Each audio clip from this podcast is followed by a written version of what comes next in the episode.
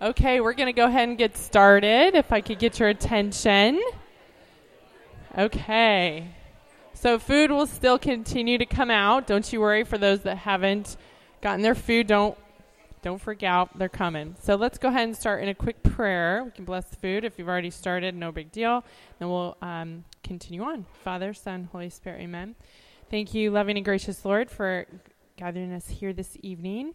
Uh, we ask that you be with us tonight and that our hearts may be open to receive um, whatever it is that you want us to hear, that our hearts may be open, our souls may be open, our minds uh, to whatever you, you have planned. And um, we ask that you just send your Holy Spirit to be with us, to guide us, and speak through David, our speaker. And we ask the intercession of the Blessed Virgin Mary, who is always with us, to surround us with angels, protect us, um, and show us what it means to be um, a humble, obedient servant as she was. And we ask that you bless the food, the hands that, that prepared it, and those that will go without, as we say, Bless us, O Lord, in these thy gifts, which we are about to receive from thy bounty through Christ our Lord. Amen. Father, Son, Holy Spirit. Amen. So, welcome to the second of a two week series of Faith on Fire. Who was here last week? Raise your hand. Okay. And who brought a friend that was here last week and brought a friend? Oh, shoot. What happened? People. Okay. Well, the next, yes, the next time we do this, the object is to bring a friend everyone that's here tonight, when you see Faith on Fire in the future, um, to, to bring someone maybe that isn't even practicing and doesn't even know much about their faith, but to step out of your comfort zone and to really try and evangelize and someone to say, hey, we're going to dinner, let's learn, uh, let's go eat and have a great time. So, anyways, um, and raise your hand if you're new and you don't know what to expect and this is the first time you've ever been to Faith on Fire. Okay, great. So it's about half and half. David. Yes, he's new. So, um, uh, welcome. We're very excited to see so many of you here tonight. We, uh, the hope is that we light you on fire about your faith, and to do that amongst a community of faithful um, people your own age. So, as you can see, um, you are not alone. Look around, look to your right, look to your left. Um, God never intended us to do to, to walk on this journey of faith alone. So to do this as part of community is critical. And we're going to hear at the end, we're going to do a couple announcements on ways to stay connected, um, whether you live out here in the East County or with other future diocesan events. So again, the hope is that you grow in your faith and your relationship with Christ, number one, and do it with each other in a community. So that's why we do these types of things. So it's just real exciting. Uh, we're real excited to see so many of you here tonight. So um, the, f- my name is Carrie Giebel. I'm the part-time director of Young Adult Ministry, and um, yes, so the format for the evening is we're going to hear a speaker. Um, we're going to have a Q&A, two speakers actually. We're going to have a Q&A session and um, a small group discussion at your tables. And um, so, with that in mind, I do want to apologize. Father Jacob Bertrand, who is one of my favorite priests ever, um, and also a young adult, in fact, um, got sick last night and had to go to the emergency room, and he has vertigo, so please pray for him. I told him we would pray for him. Um, so he's home, he can't drive, he's thrown up all over the place, and he's all by himself. His pa- the pastor is on a sabbatical for a couple months, so he's all alone, um, having to take care of the parish duties, and he was doing this as a favor to um, me and to this to, for you all. So he's sad he can't be here, but we're very blessed to have a pinch hitter. And David Bates, he specifically chose, this is David, um, to speak tonight on social media. And he's qualified oh, because, number one, he has a blog, and number two, he's very fired up about his faith, as you will see. And he's from England, so he's going to talk really fast, and you're going to have to strain your ears as I do. I'm like, what did you just say? What? Especially talking on the phone. So we're going to ask David to slow it down tonight. Uh-huh. For me, especially the old people, the old people in this area. Um, and we are recording it as well. So it will be on the website as we record most of the talks. Uh, we have been recording most of the Theology on Tap talks and now Faith on Fire.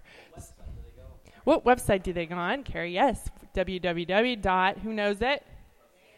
YAMSD. Or you can find it on David, The Restless Pilgrim. Yes, he will tell you. The Restless Pilgrim is his blog. But yamsd.org is where all this is going to be. Uh, you're going to be able to find all this information about young adult ministry. YAM San Diego. Young adult ministry, san diego.org.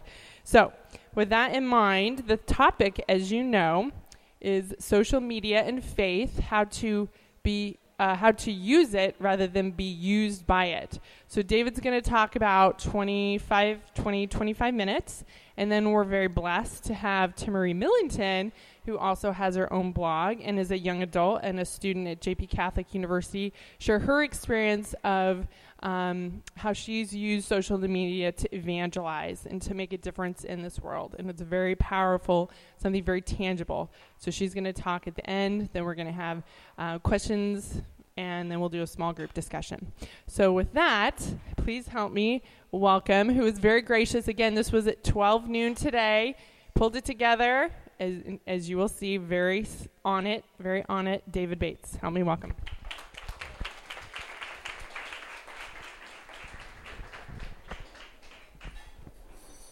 It's it's it's funny when we start first started talking about doing something separate for the younger young adults um, at the planning meeting. I got really excited. I thought that's a brilliant idea, and then I found out that you guys got Father Jacob, and the talk was on social media, and I really wanted to come, but Carrie said I couldn't because I'm too old. So it, it's kind of funny that I did actually end up making it here, but I'm now on this side of the microphone rather than than, than that one It proves, if nothing else, that God has a sense of humor. Um, I'll set the time just so I don't overrun.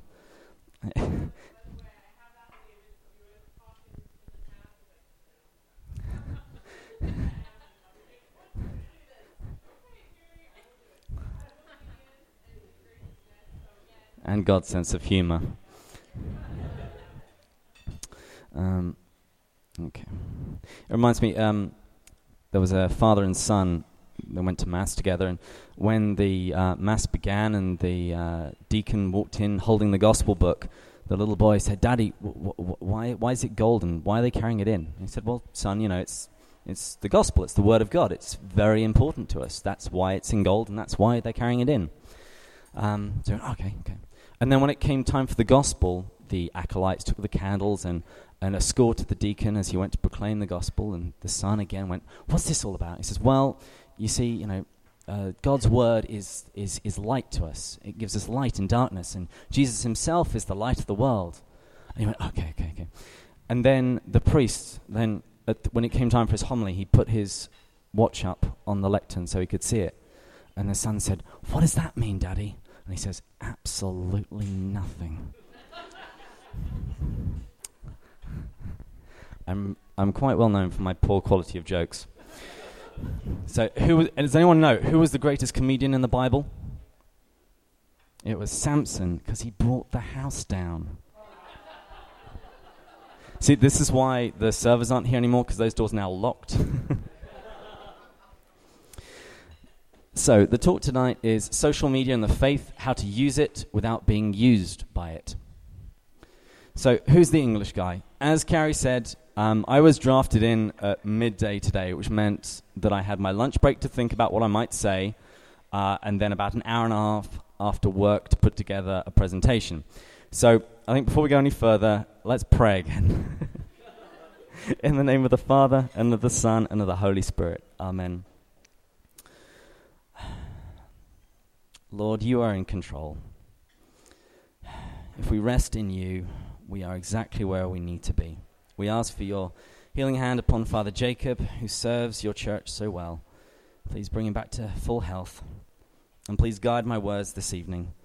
Um, safe in the knowledge that if anything touches anyone here, it certainly can't be due to anything that I've done or anything that I've prepared, but that is the work of your Spirit.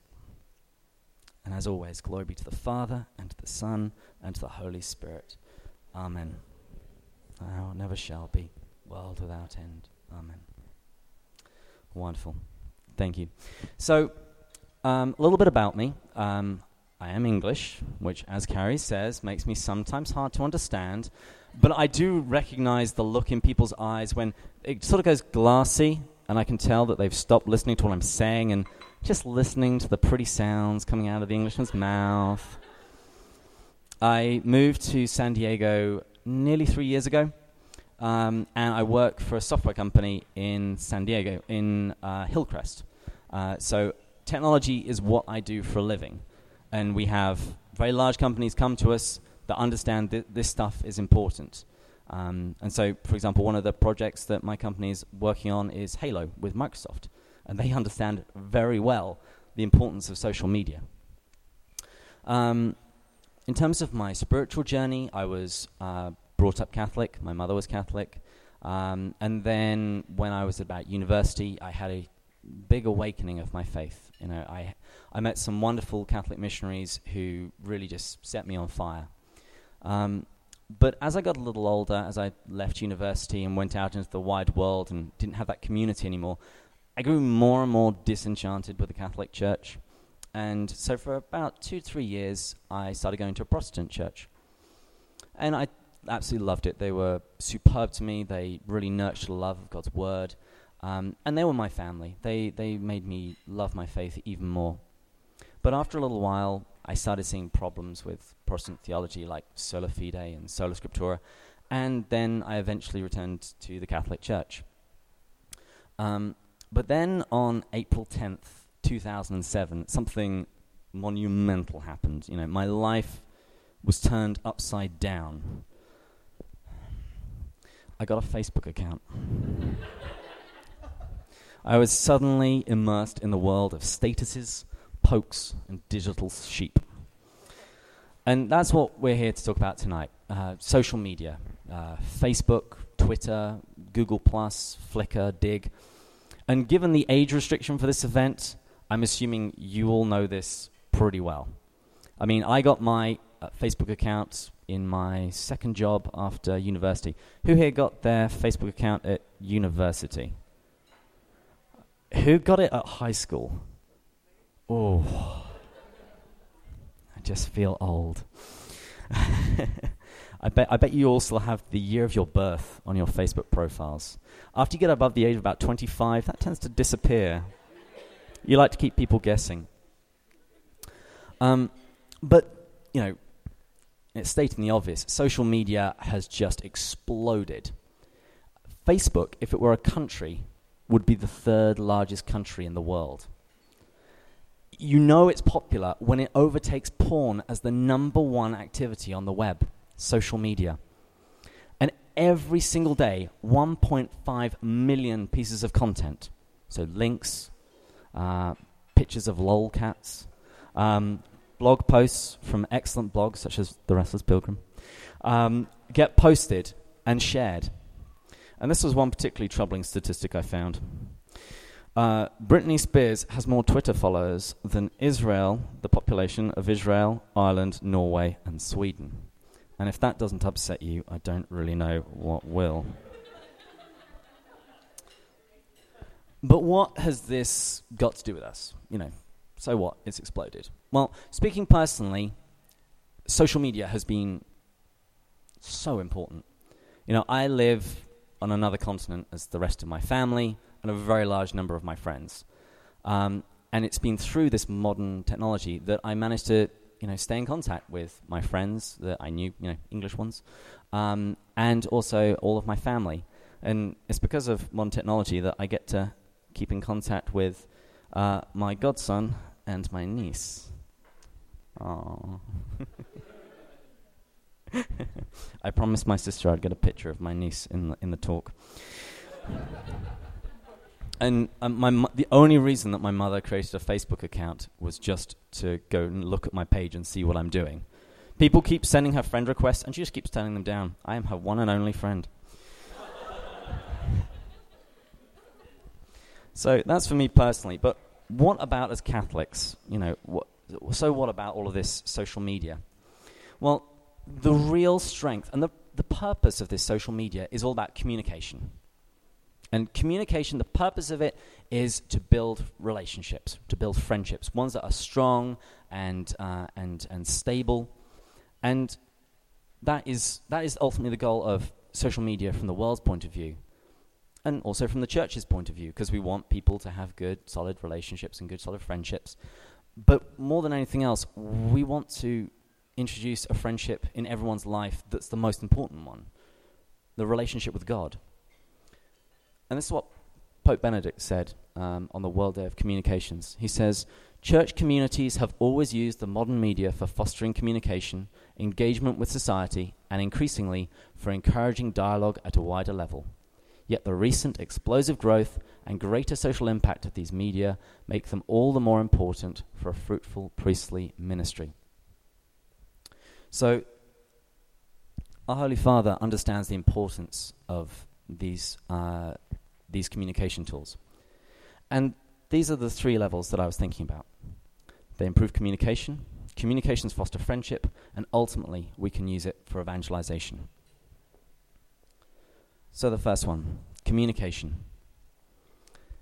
I'm assuming most of you came here because you either got a text, an email, or a Facebook invite, or all three. you know, this, this, is, this, is how, this is how church can work. This is, this is how church can operate by t- making use of these uh, social media sites and coordinating with one another. There in San Diego and all across America, there have recently been um, various protests uh, for religious liberty. And all of those have taken place by Twitter and Facebook and all those other sites. And also, all of these kinds of technology can be used to help um, present the parish to the world.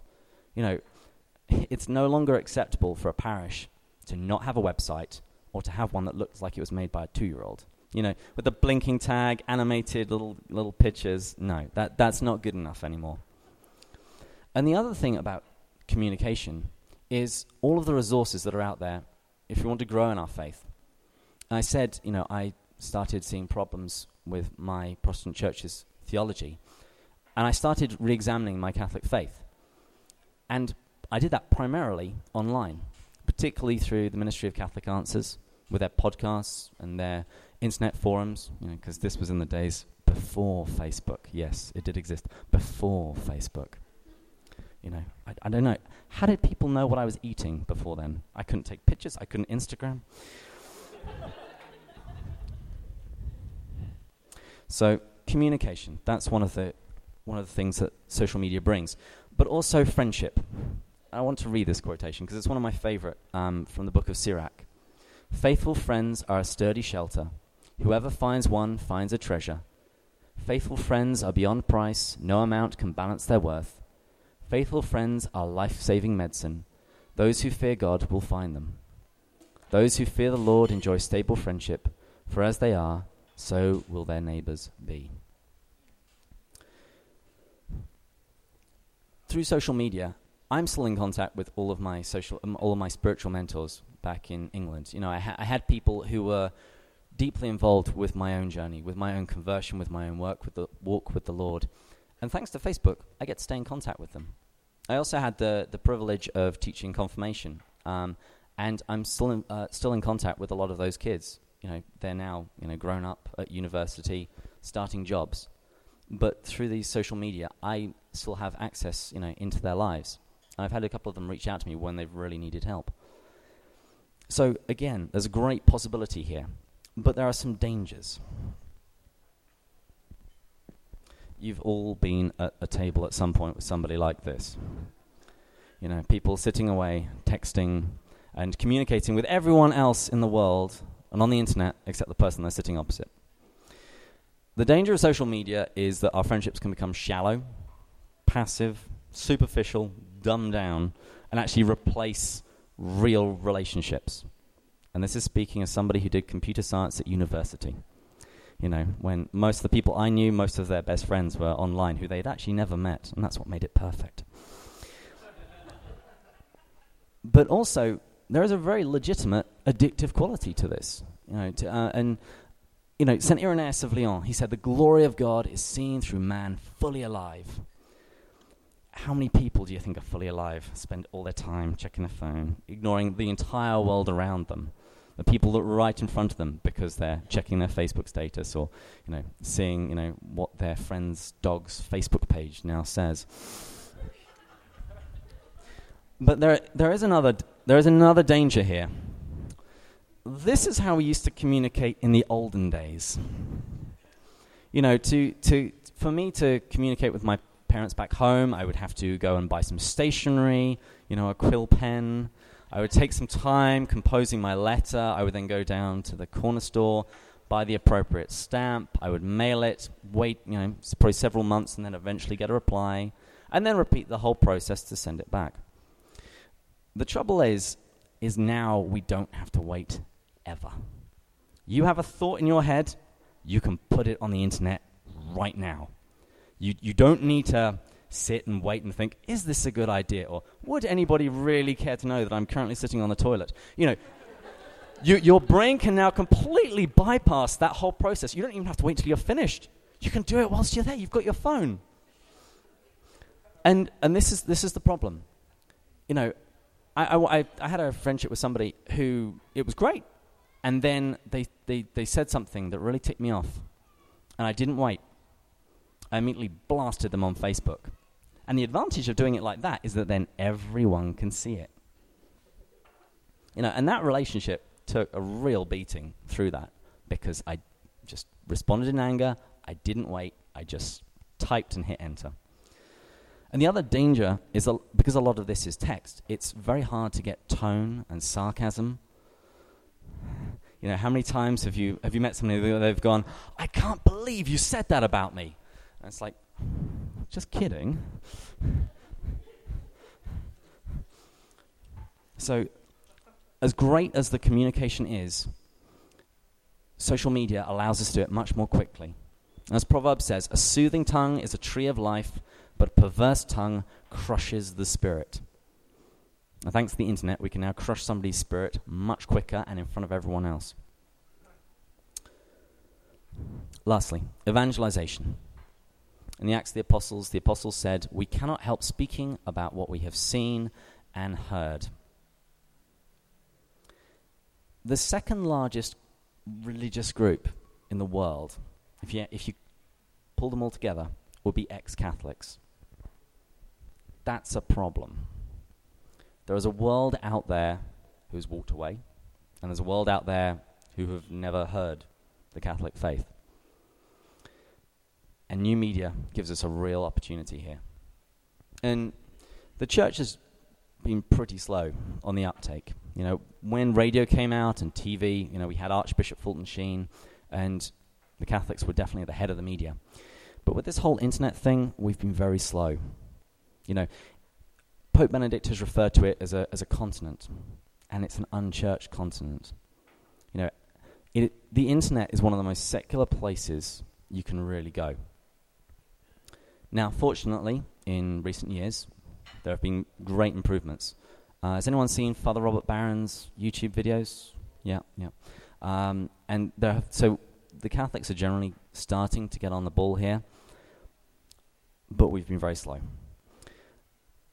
Now, on your Facebook page, you have friends who aren't Catholic, who aren't Christian. They could be another religion, they could be agnostic. They might never read the Gospel of Matthew, but they will definitely read your Facebook page at some point.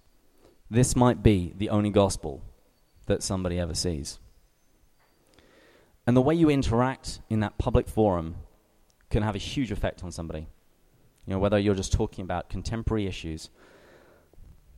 But whatever you do, this is what I would say would be your ultimate goal. Present the wisdom, the truth, and the beauty of the church. You know, I, have been uh, involved quite a bit with, with apologetics, to responding to people who attack the Catholic faith or the Christian faith. But it's not all about apologetics. You know, when we go online, we need to present people the beauty of the church, the wisdom that she has to offer. You know, music, art. The Catholic Church has been about this for 2,000 years, showing everyone the beauty of the faith in as many ways as possible. And it's time we brought it to that digital continent. But of course, there are dangers. Again, these online forums are a great place for dialogue and debate. But wherever God is, the devil's going to be as well. And fruitful debate can very quickly descend into mudslinging. And it's very easy to win an argument and to lose a soul. You know, yeah, I proved my point. But that person is going to be left with a very bitter taste in their mouth. As I said before, show them the truth, the beauty, the wisdom of the Catholic faith. So as you're online, don't post anything that you wouldn't say to somebody's face. I told you, my mum is my Facebook friend. I don't put anything online that I know that she wouldn't like because she will read it.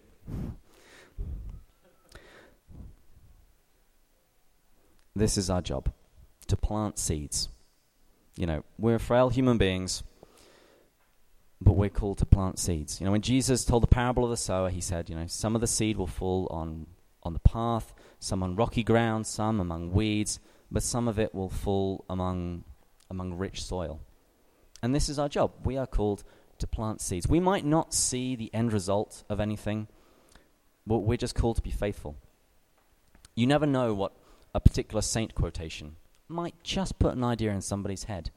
I remember in my when I came to my faith at university, I heard the words of St. Augustine Our hearts were made for you, O Lord, and they will wander restless until they rest in you. Those words have just haunted me. I realized that I needed God. It was just that one little phrase. So you never know what little piece of information you put on, on your Facebook page or on your YouTube channel that might just cause somebody to think, might just cause them to open their heart to God. And in this, I back in England, I had a friend called Maggie. Uh, we went salsa dancing together. Uh, and that was the only place where I knew her. We made polite chit chat whilst we were dancing, and that was pretty much it. She came to the classes, often came to the club. Somehow she found me online one day, and she had found my blog. And she said, Oh, I didn't realize you were a Christian. I was like, Yeah, yeah. I said, Have you got a chance to talk about it sometime? So we got together, we had a drink, and she started telling me about her journey and her, her problems with the, f- the faith that she had walked away from. And I was able to answer some of her questions and to point her in directions of places where I knew that there would be people who would help her further. I was just one little, little, little cog in that process. But it was thanks to social media that she was able to do that. So, it's time to start wrapping up. So, these are my top 10. Oh, sorry. This is my blog. How did that get in there? so, the top 10 ways to make sure you use social media without getting used by it. Number 10, Catholic and proud. On virtually all of these social media sites, you have the opportunity to put down your religion. Now, you could just play it safe and say, Love God, which is nice, but be Catholic and proud. If you are proud of your Catholic faith, then share it with the world. Number nine. What happens in Vegas stays on Facebook and YouTube.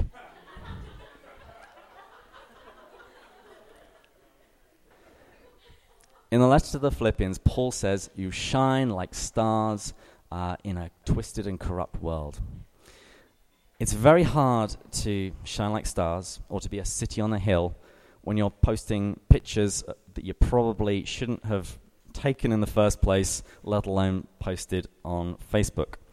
Um, it ruins the credibility of the faith and it ruins the credibility of your own witness.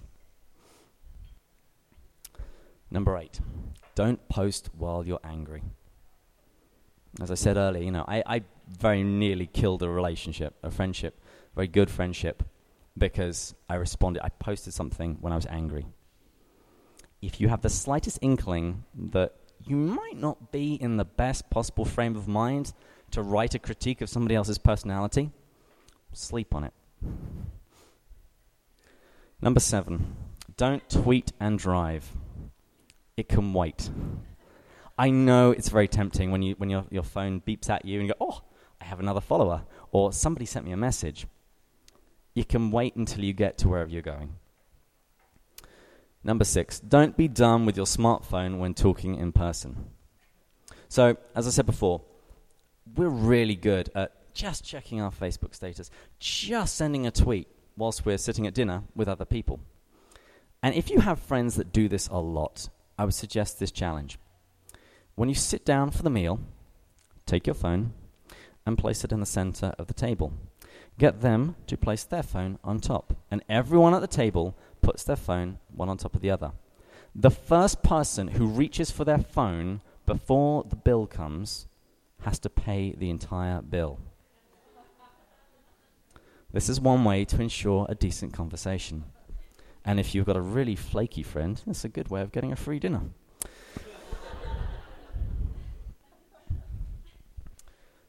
Number five, put your phone on vibrate always. It's the same thing. You know, our faith teaches us that we are each made in the image and likeness of God. Do you want to put the image and likeness of God on hold whilst you're, you know, uh, updating your Facebook comment when you're having an argument with somebody as to, you know, uh, whether you think Justin Bieber's hair is now cool? No. Nobody needs to know each time you get an email, a Facebook message, a tweet. You can wait. Number four, consume Catholic media. There's 1000 AM. There's various sites where you get a, a saint quote or a Bible quote a day. There are excellent blogs and podcasts. There's so much material out there. If you want to grow in your Catholic faith, you can do it for free and get some of the best teachers in the world. So, yes, good blogs. Oh, sorry. Don't know how that got in there again. Yeah, I don't know how my Restless Pilgrim blog got in here again. That's dot .net. Okay. Three. We have a holy app for that. If you've got an iPhone or a Droid, there are loads of different Catholic apps that can really help you. There are ones that will help you do an examination of conscience, keep track of your sins prior to confession. Um, if any of you uh, pray the Liturgy of the Hours, so morning prayer, night prayer, you can get that automatically down to your phone. And if you don't even want to say it, you can actually get it down in audio form. There's loads of different apps that you can help you grow in your faith. Two, be a good friend. You know, arguments will only get you so far as you go out into the world. What people want are authentic relationships. And Facebook, YouTube, all the other social media sites, they're an extension of that. So if you treat people badly there, they're not going to want to be your friends anymore. Or they might keep you around just to keep their friend count nice and high. But they won't want to be your friend. And you can use these sites to keep track of people that you might have lost contact with. You know, that, that friend who, ah, I wonder how they're doing. Be the kind of person that will send them you know, a poke out of the blue and ask them how they're doing. Number one, post one thing a day about Jesus, his church, or your faith. As I said, the internet is one of the most secular places in the world. You know, it's got some of the worst stuff out there. It's time to take it back.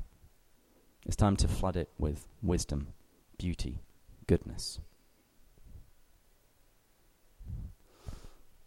The apostles used the technology and the social forums of their day. So St. James wrote an epistle and sent it out. That'd be sort of like a blog post. St. Mark was St. Peter's secretary. So as Peter was preaching in Rome, Mark wanted to record that so that more people would get to hear it. And so he wrote the Gospel of Mark. That'd be sort of like a podcast. And as St. Paul journeyed around on all of his missionary tours, he went to those centers of communication. He went to the synagogues, he went to the marketplaces, wherever people gathered. When he was in Athens, he went to the Areopagus and spoke with the, uh, with the philosophers there. And there's a little lesson for us in that. His preaching there wasn't that successful. Most people laughed at him and went, ah, yeah, come back another day. But those, that was the beginning of the church in Athens that's now vibrant today. He was sowing seeds. It was God who made them grow. If St. Peter and Paul had been alive today, they would use social media. I'm sure they would. They would use YouTube and they would use Facebook. And we can tell this because St. Peter's successor has his own website and he also has Facebook and YouTube.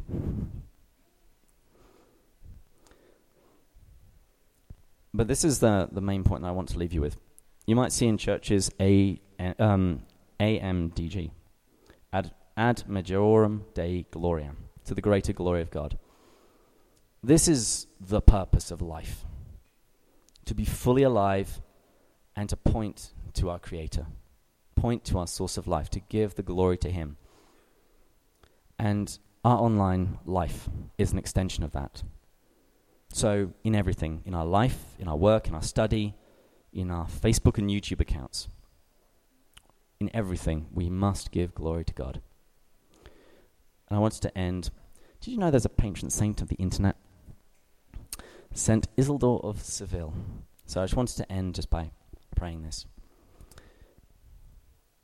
Almighty and eternal God, we beseech thee that through the example of Saint Isidore, bishop and doctor, during our journeys through the internet, we will direct our hands and eyes only to that which is pleasing to Thee, and treat with charity and patience all those souls whom we encounter. Through Christ our Lord. Amen. In the name of the Father, the Son, and the Holy Spirit. We now have our next speaker.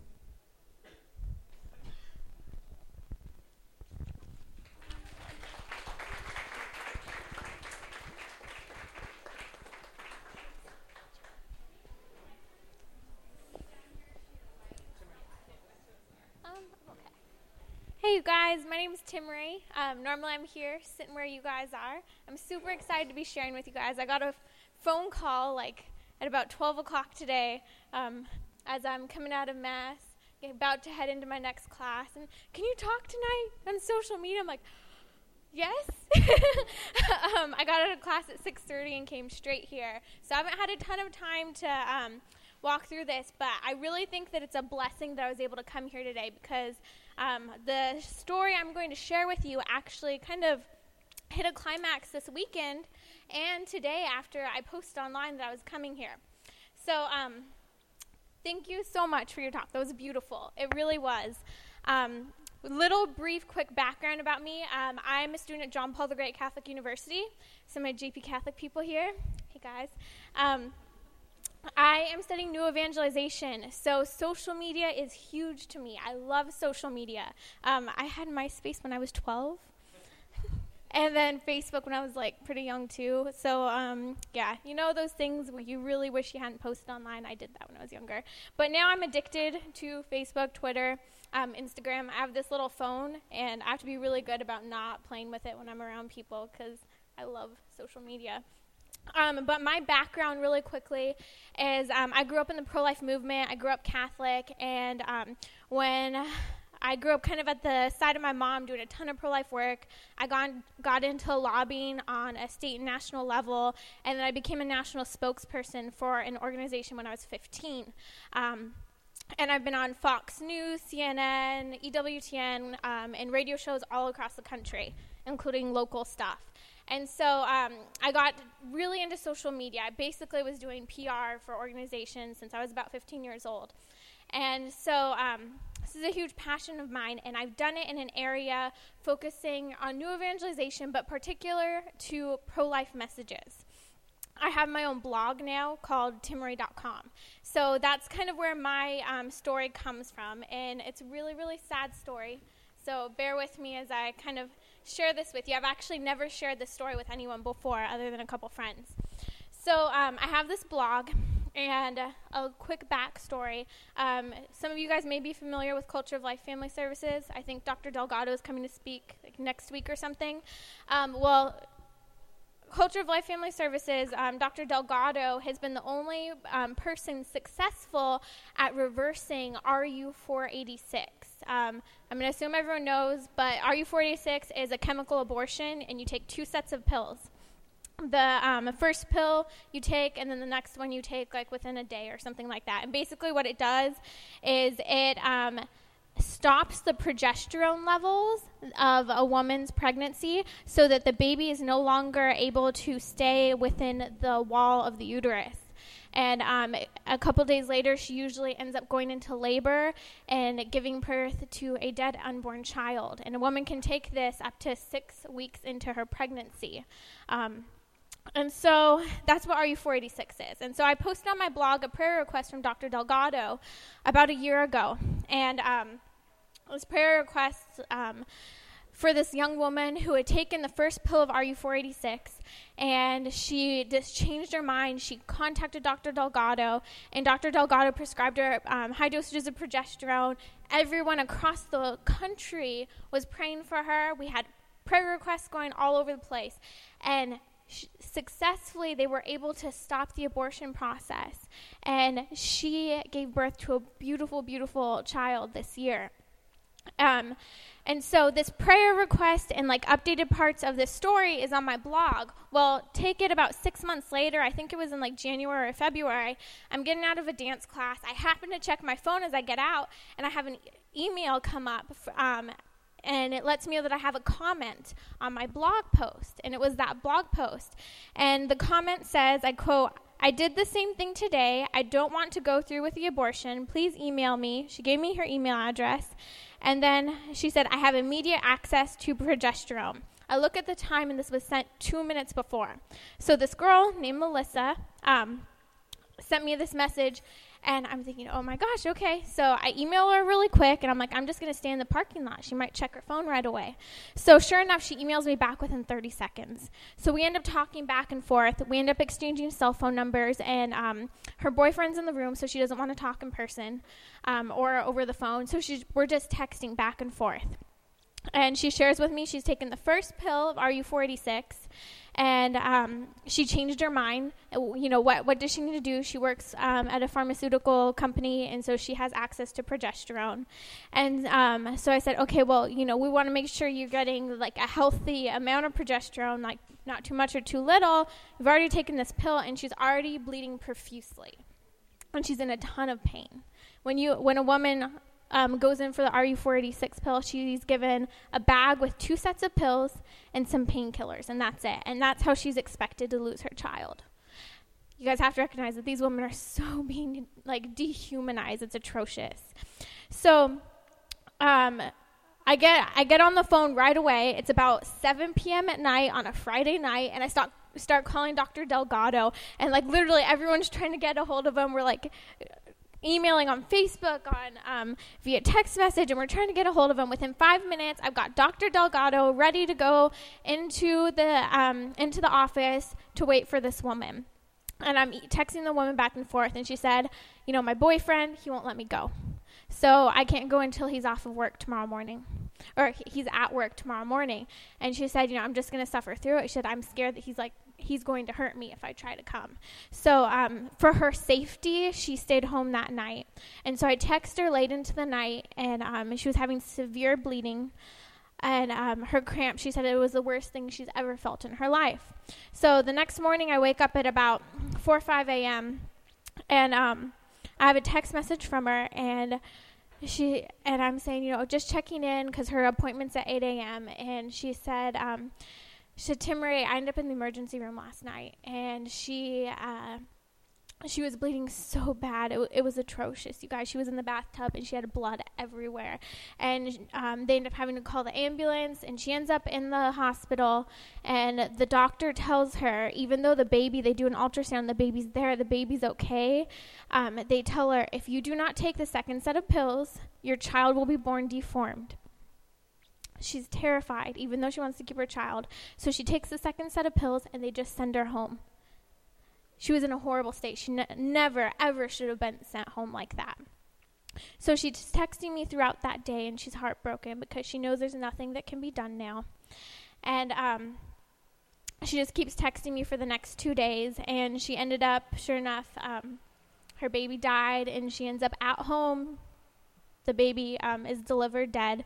Um, and she has the little baby about this big and she buries the child in her in a jewelry box in her backyard literally and um Melissa stays in contact with me, and she's just so heartbroken.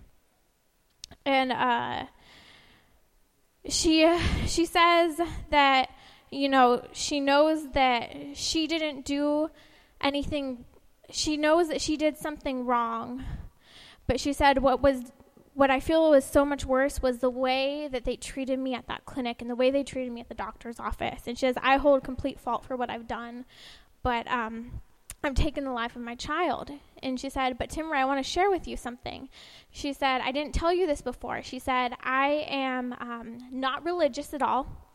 And I need to tell you that it's a miracle that I found you. She said, I I, I feel like you were put in my path for a reason. I don't know why. Even though I lost my child, I feel like I have a true friend, a friend here.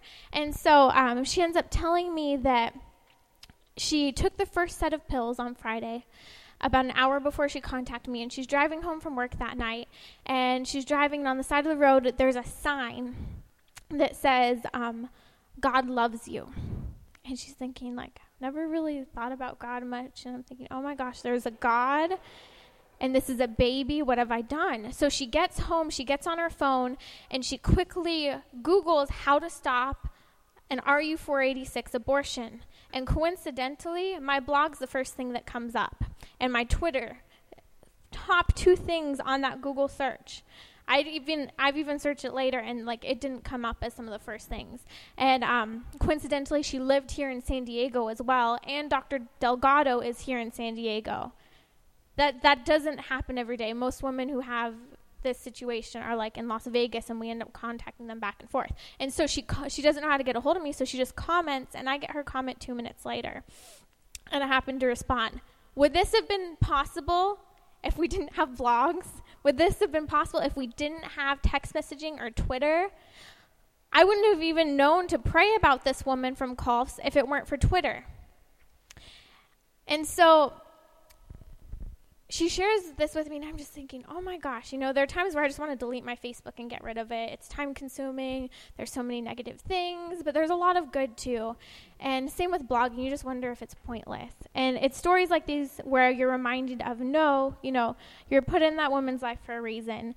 And so we're heartbroken that she lost the baby. We end up um, becoming Facebook friends, and we've stayed in contact. It's been about, oh gosh, like seven or eight months now and um, she comments on my stuff all the time, and she's like super, super um, pro same-sex marriage.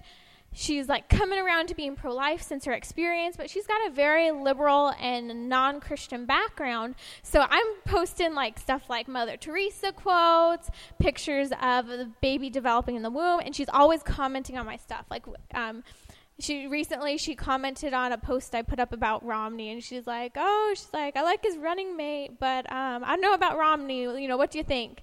And so we end up getting into this conversation, and she's coming around, and it's all because of this experience. And so we've been able to stay in touch, and uh, and I probably hadn't talked to her for about a month, but you know, we talk a little bit, like commenting on each other's stuff on Facebook.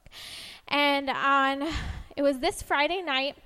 Um, or Friday morning, I wake up and I have um, I check my Facebook really quick. Um, it's a habit now because I've had a number of women contact me needing um, counseling.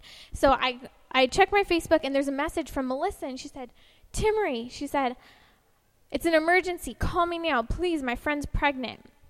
So I get her phone number and I'm calling her really quickly, and um, she said, "My friend's 21 weeks along. She's adamant about getting an RU486 abortion." So I took her. Um, and I was like, no, you like, come on, let me talk to you about this. She shared with her, her story, and her friend was adamant. She said, you know, at least let someone be with you. She said, I was practically all alone. I don't want you to be alone at the very least. So she went with her friend. They ended up finding out she's 21 weeks along, and so she can't have RU486 because the cap's way before that. And so um, they end up telling her, you know, you can have a procedure done, and we'll schedule you for next week. And so she goes home. She was I don't want this child. So she starts working out profusely, trying to miscarry intentionally. and she's working out a ton and melissa's just trying to talk her down and sharing with her about her baby so she, melissa's going what do i do timmerie like she said this is i think this is why we're friends she said i think this is why even though i lost my baby why we're friends right now. And so through facebook we're sending stuff back and forth. I sent i find a video of this 21 week preborn child a sonogram of the baby moving in the womb. She ends up sending it to her friends. So again social media youtube a video this woman posted of her own child being sent to this woman now who's about to have an abortion and is trying to miscarry her child herself.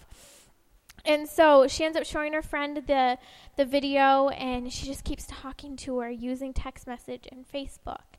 And um, throughout the weekend, we're all praying for her. I was on a retreat. And a, I'm like, Father Nathan, here's what's going on. Please pray. And I was telling all the girls on the retreat, I said, we need you guys to pray.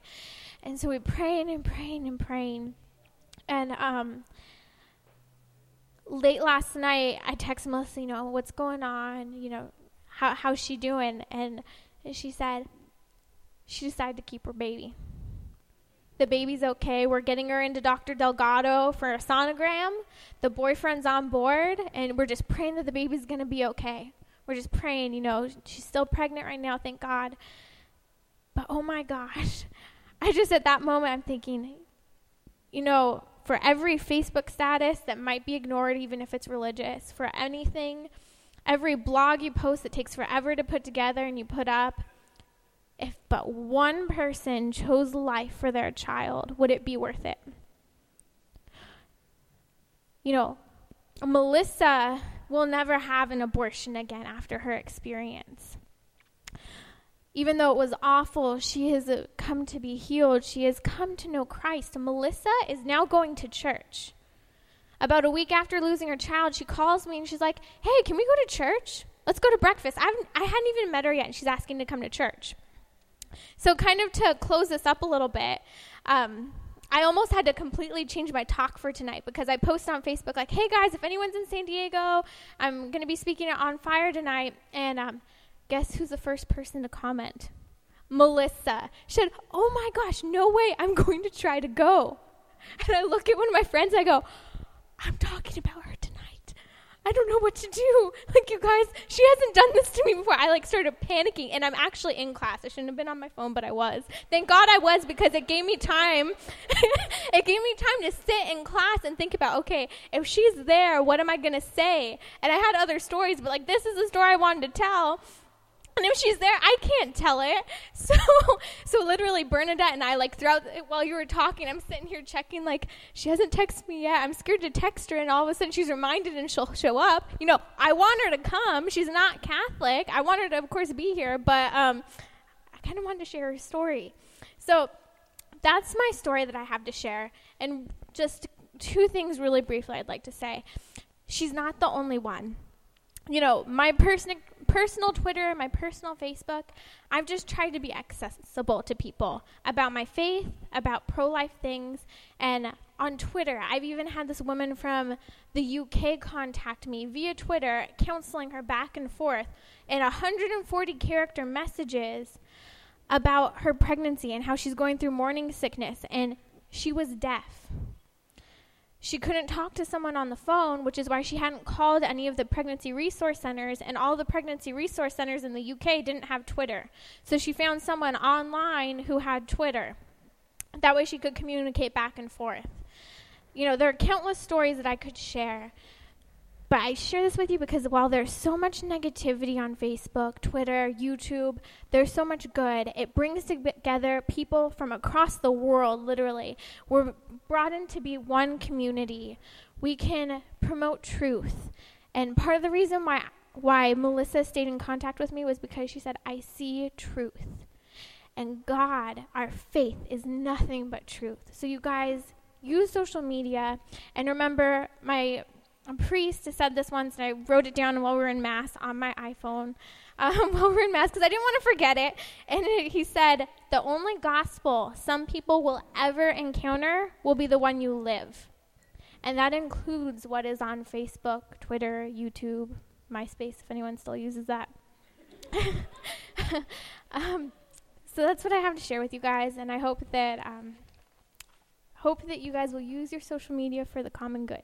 Thank you guys.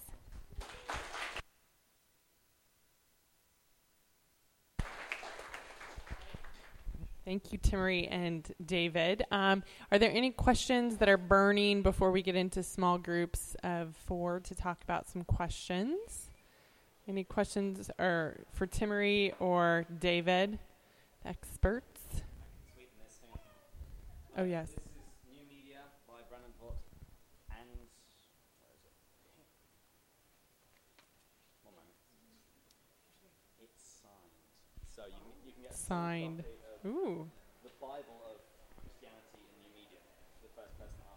Oh, this is a gift if you ask a question. Any takers? Yes. Oh,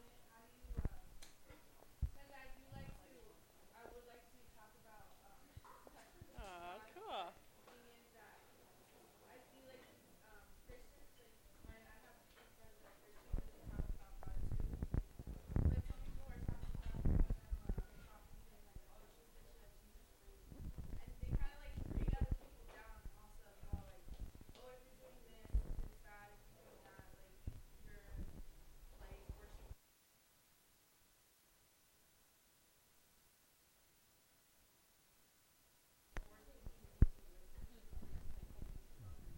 Yeah, I mean this this is really this isn't about new media. This is people in general. You know, how do you live out your faith?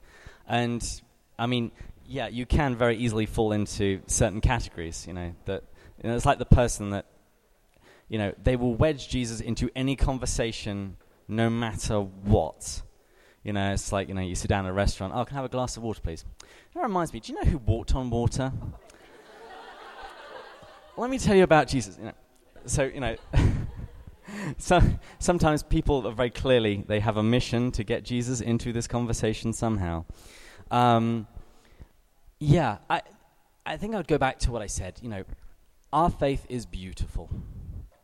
You want to show people beauty. You know if you're talking about abortion it's so much better to talk about children. You know if you're talking about porn it's so much better talking about marriage and self sacrificing for one another. To present the beauty of the faith more than just the, well, you're evil, you're going to hell, you're going to hell. You've got about three years in purgatory for what I saw you do last week. you, I think you're good. You know, we want to present the faith in the most beautiful and attractive way possible. And I didn't say it in my talk, but pray. You know, before any conversation, you know, if you feel, you know, if you're just, you know, at school with people or at work with people and you feel the conversation is heading into, you know, a faith related territory, pray. Ask the Holy Spirit, Lord, help me here. You know, may my words be your words. And trusting in Him is probably the best thing that you could ever do. But, like I said, Paul at the Areopagus, most people ridiculed him. Most people went, ah, he's talking about foreign divinities. Eh, it's just another, just another one of those kooky preachers. And that has been the story of Christianity for 2,000 years. You know, the faith has been presented, and some people have walked away, some people have ridiculed it, but other people have embraced it. As Timmerie said, it's, it's for those people that you do this. Um, and I would just put it almost around the other way. What would happen if you didn't speak? You know, you might be missing an opportunity to let God work through you, to bring another person just maybe just a little bit, maybe just one small degree closer to you. Clo- sorry, closer to Him.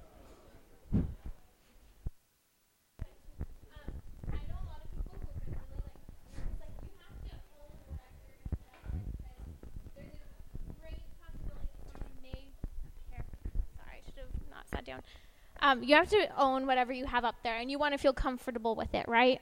Because if people are going to comment challenging you, which I will tell you is rare to begin with, unless it's something really controversial like abortion or, say, same sex marriage, um, I would start with something like saint quotes. And I'm not tr- telling you to, some people may think that's a cop out, but you know, the things that the saints say are so beautiful and point so quickly to Christ. It's something that's not so controversial.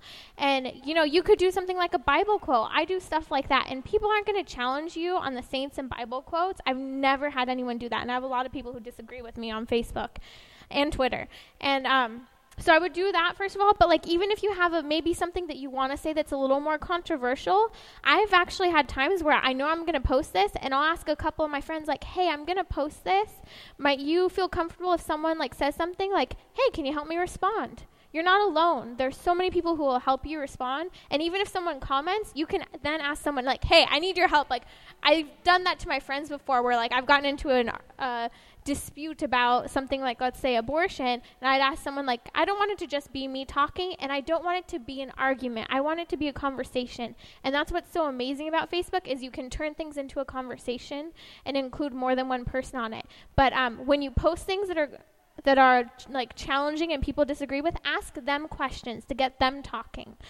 That way it's not so like blatantly in your face. So say you posted an article about abortion and um, like take an extreme example. Maybe there was a woman who died because of abortion. There was one who died recently i think in alabama. And um, post the link to the article and say you know this is really interesting. This woman died after having had an abortion. Like what do you think about that? Or like something more specific to that article. That way people who disagree with you can comment and you can have a conversation. This is why how you evangelize. You have conversations with people. So just it's simple, just one step at a time. Don't be scared.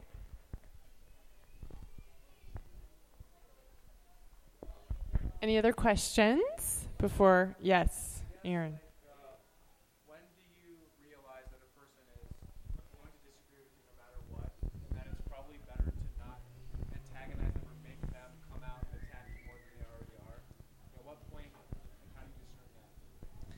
From my own personal experience, it's usually when we're having the same conversation for the fifth time, and I'm, uh, you know, it's when we're exchanging YouTube comments, you know, back and forth. You know, I, I hear a bleep on my phone. He's responded again. I'm going to get him this time. yeah, I mean, everything Timothy said is great.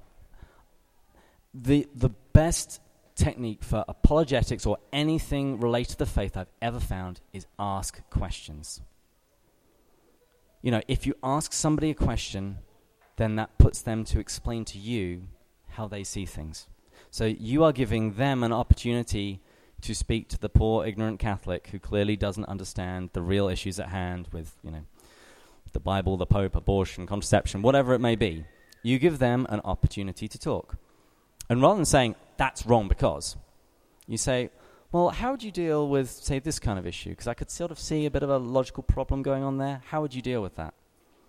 And if you can keep it as a conversation, I th- generally I, th- I, find you have much more m- much more fruit because of it. Um, but uh, yeah, there are some times when we've sort of gone around this little track before. I think we've probably said as much as we're going to say. I'm out. God bless. And there is always the temptation to do some very, very annoying things as, as, as you leave. That I, I've had people pray for me on YouTube before. You know, they've typed out their prayer to God on YouTube so he can hear it. you know, about this, you know, poor Mary worshipping Catholic. Um, or you know the nice little snide remark for the uh, for this this moron who thinks that you know fetuses are people. Um, w- again, f- you know, beauty, truth, wisdom. If you can, if you can present your case and ask questions and, and leave the person knowing that they've had an inter- a grace-filled interaction, you'll do infinitely better, I suggest. I should probably just.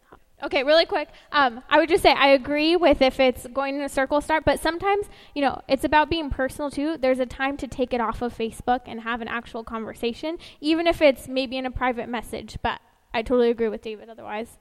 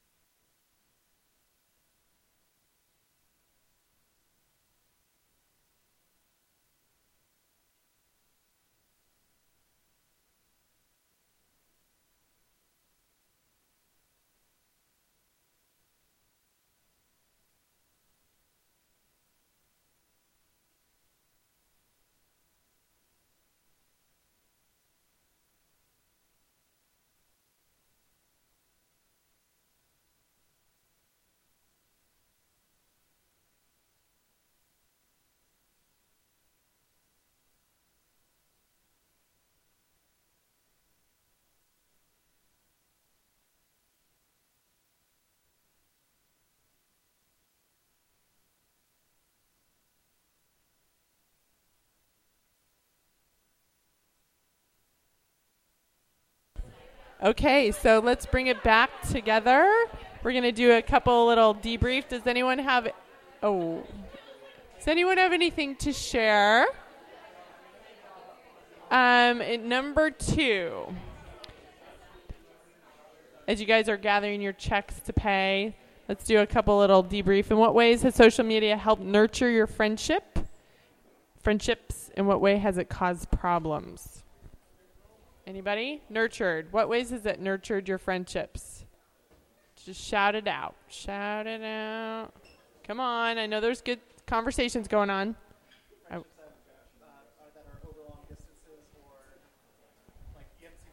Yes.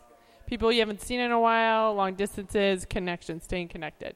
Any other things that social media has helped nurture with your friendships? Okay. What about um, problems? Has it caused any problems? Like David mentioned, you almost lost a friend. Yes, Bernadette. Yes, when you're a little impulsive and you just let it go.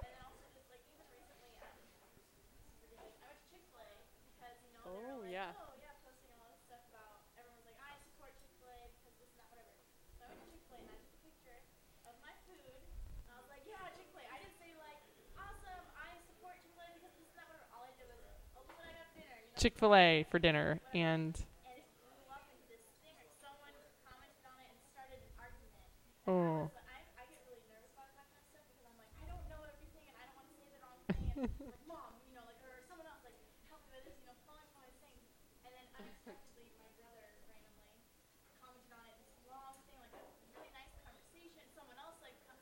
Huh. So a picture of her food. yes. Right.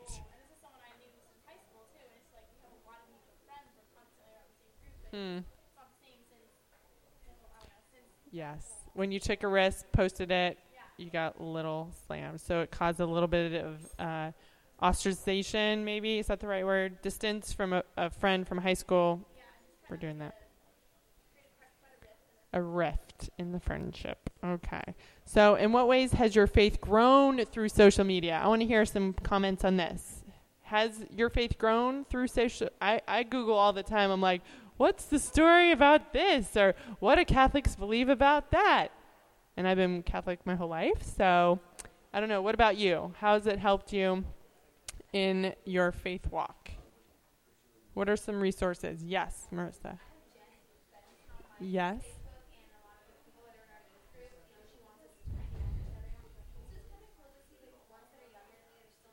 Mhm. Great. Great. Mhm. Yes. So, um, again, witnessing to each other. Great.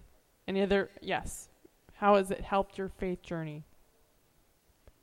Yes, Anna.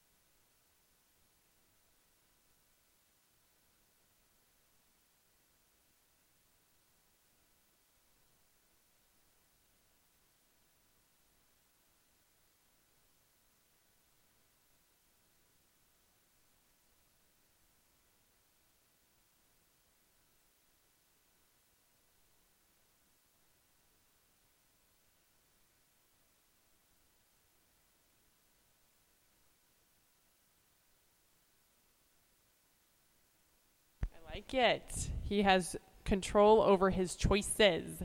That's awesome. I don't know about you, but um, I yeah, to me like I, I spend a, a little bit too much of wasted time on Facebook. I look at the clock. I'm like, oh my gosh, I just spent 20 minutes looking around, browsing, and wasting time. Bored, yeah, because I, I was I was bored. so yes, if we could imagine what what could or imagine what we could do with that time we spend on Facebook to praise God and do something for God. So if you're not, yeah, so I suggest you use it to glorify Him. So one quick question or one quick announcement, two quick announcements before you do a little evaluation.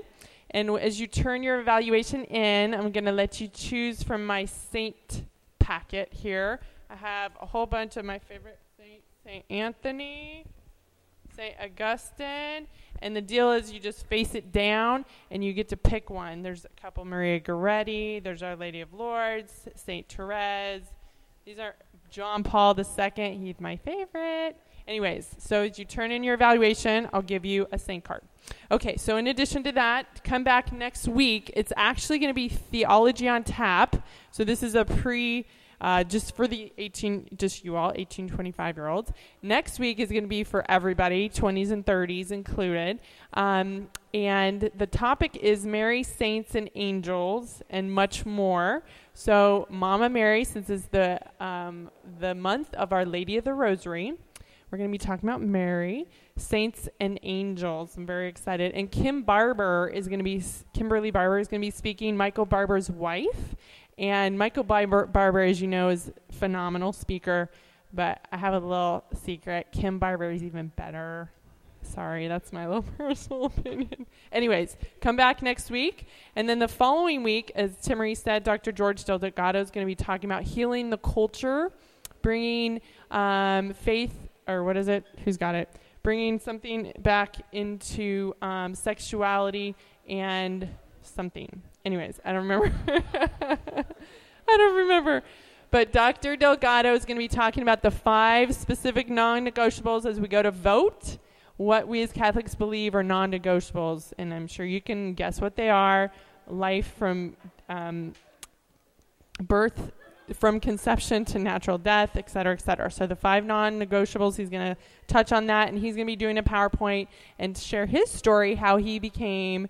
Um, a doctor specifically that does not prescribe contraceptions, does not perform abortions, and helps women bring their babies to term and uh, provide all sorts of resources for women that would have otherwise aborted their babies. So he's an amazing man, and he's also going to be with uh, Roger Lopez, who's coming, and he's a big pro life advocate. So both uh, next two Tuesdays, same time, same place. And then uh, Iron Mountain Hike on the August, October 20th. Nicholas, will you raise your hand? If you want to go hiking for the 18 25 year olds only, this is special. Nicholas is going to be going to for a, a, strenuous, awesome hike. And then there, uh, we're trying to get a Halloween party connect or uh, scheduled. So Marissa, we'll see how that goes um, in the East County, possibly. So stay on, uh, yeah, Facebook. Make sure you check check Facebook open your emails. And then, in addition, talking about social media, if you'd like to receive a text message, who does not receive text messages from my office yet? Raise your hand. Great, then hold up your phone. Hold up your phone, and we're going to do it right now. Hold up your phone. If you'd like to receive text messages once in a while, depending on what event is coming up, uh, you're going to dial like it's a new person, like you'd be calling me, 84. So do this now. 84576. And this is on the flyer as you leave if you don't do it now. 84576. 84576. And then you're going to type, like you would be sending me a message, a new message, a text message. You would write YYAM. Stands for Younger Young Adult Ministry. YYAM. Got it? So you dial 84576, you type in YYAM, and then you send, and it will send you a confirmation so we can track you and let you know. What? Eight four. Oh, sorry, did too fast. Eight four five seven six. And then you type in YYAM send. YAM, uh, yes, a Y Y A M, Younger Young Adult Ministry. Okay, so we also are having Theology on Tap on Thursdays at John Paul the Great Catholic University. So all these people, you'll see them. It's for everybody. The- so Theology on Tap is for 20s and 30s. We have fantastic speakers Michael Barber, Father Andy Younan, and we have a sister, Tabitha. She's going to be talking about um, friendships, how friendships um, lead us to virtue and happiness. So, um, kind of a Aristotelian um, take on that. So, it's very exciting. She's going to be a great speaker. And all the topics are going to be listed on the flyer that you're going to get once you give me your evaluation and I give you the gift the the gift card, the um the prayer card and a flyer. So is there anything I forgot? Let's give David and Timmerie a big round of applause again. Yes. pretty pretty good for pinch for pinch hitters, don't you think? And please pray for Father Jacob. I'm sorry. Yeah, that was very inspiring. Awesome. Thank you, David. I had a feeling you would be a great speaker at doing this. So, yes, it's all about the accent. and he has a blog, right? So that's all that matters. So um, I hope you enjoyed tonight. And again, I, the whole point is to again help you grow in your relationship with Christ. Number one. Number two, do this in a an awesome community. So we'll have more of these type of things. I don't know when. And if you have any thoughts or suggestions, that's what the evaluation is for so we can put this into practice. And if you have any interest in helping plan these things or have ideas, um, please step up. Nicholas was like, Oh, I'll do a hike. That's all it took. Sure, Carrie, I'll do something. So if you are passionate about swing dancing or whatever, set a, a, date and a time, and I'll put it on Facebook and text message everybody, and you'll have a party right there. So um, have a wonderful rest of your week. And let's do a quick closing prayer, actually. Um, Philip, Philip, Philip, will you grab the prayer next to my water? Oh, it's Marissa. It's by my water. Thank you. Oh, the, the, the prayer card. Sorry, right by the water. yes, you're the best. You're the best. Thank you. Okay, we're going to close with a prayer from Bishop Brom. If you didn't get one of these, I'd be happy to give this to you as well. It's, as you know, we're celebrating the year of faith starting Thursday, October 11th.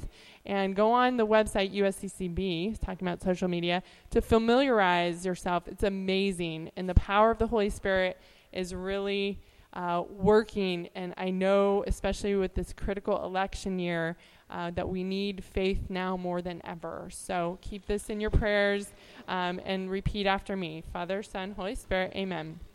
Come, Lord Jesus, live in my mind, dwell in my heart, be my companion on the journey of life. In the the Father, Son, Holy Spirit, Amen. So feel free to take one of these, the beautiful card. Uh, just a little symbolism, little 101 here. The boat is the church and how we're all journeying through life. There's a mast. It's IHS. Do you know what that stands for? Short version of Jesus. Uh huh. And uh, the sun is the Eucharist, basically, or the sail that the wind is going through the sails, the little circular part. Yay. So there you go. So take one and uh, be inspired. That's what I'm doing. So God bless you, and we'll see you hopefully again soon next week if you're available. God bless you. Have a good night.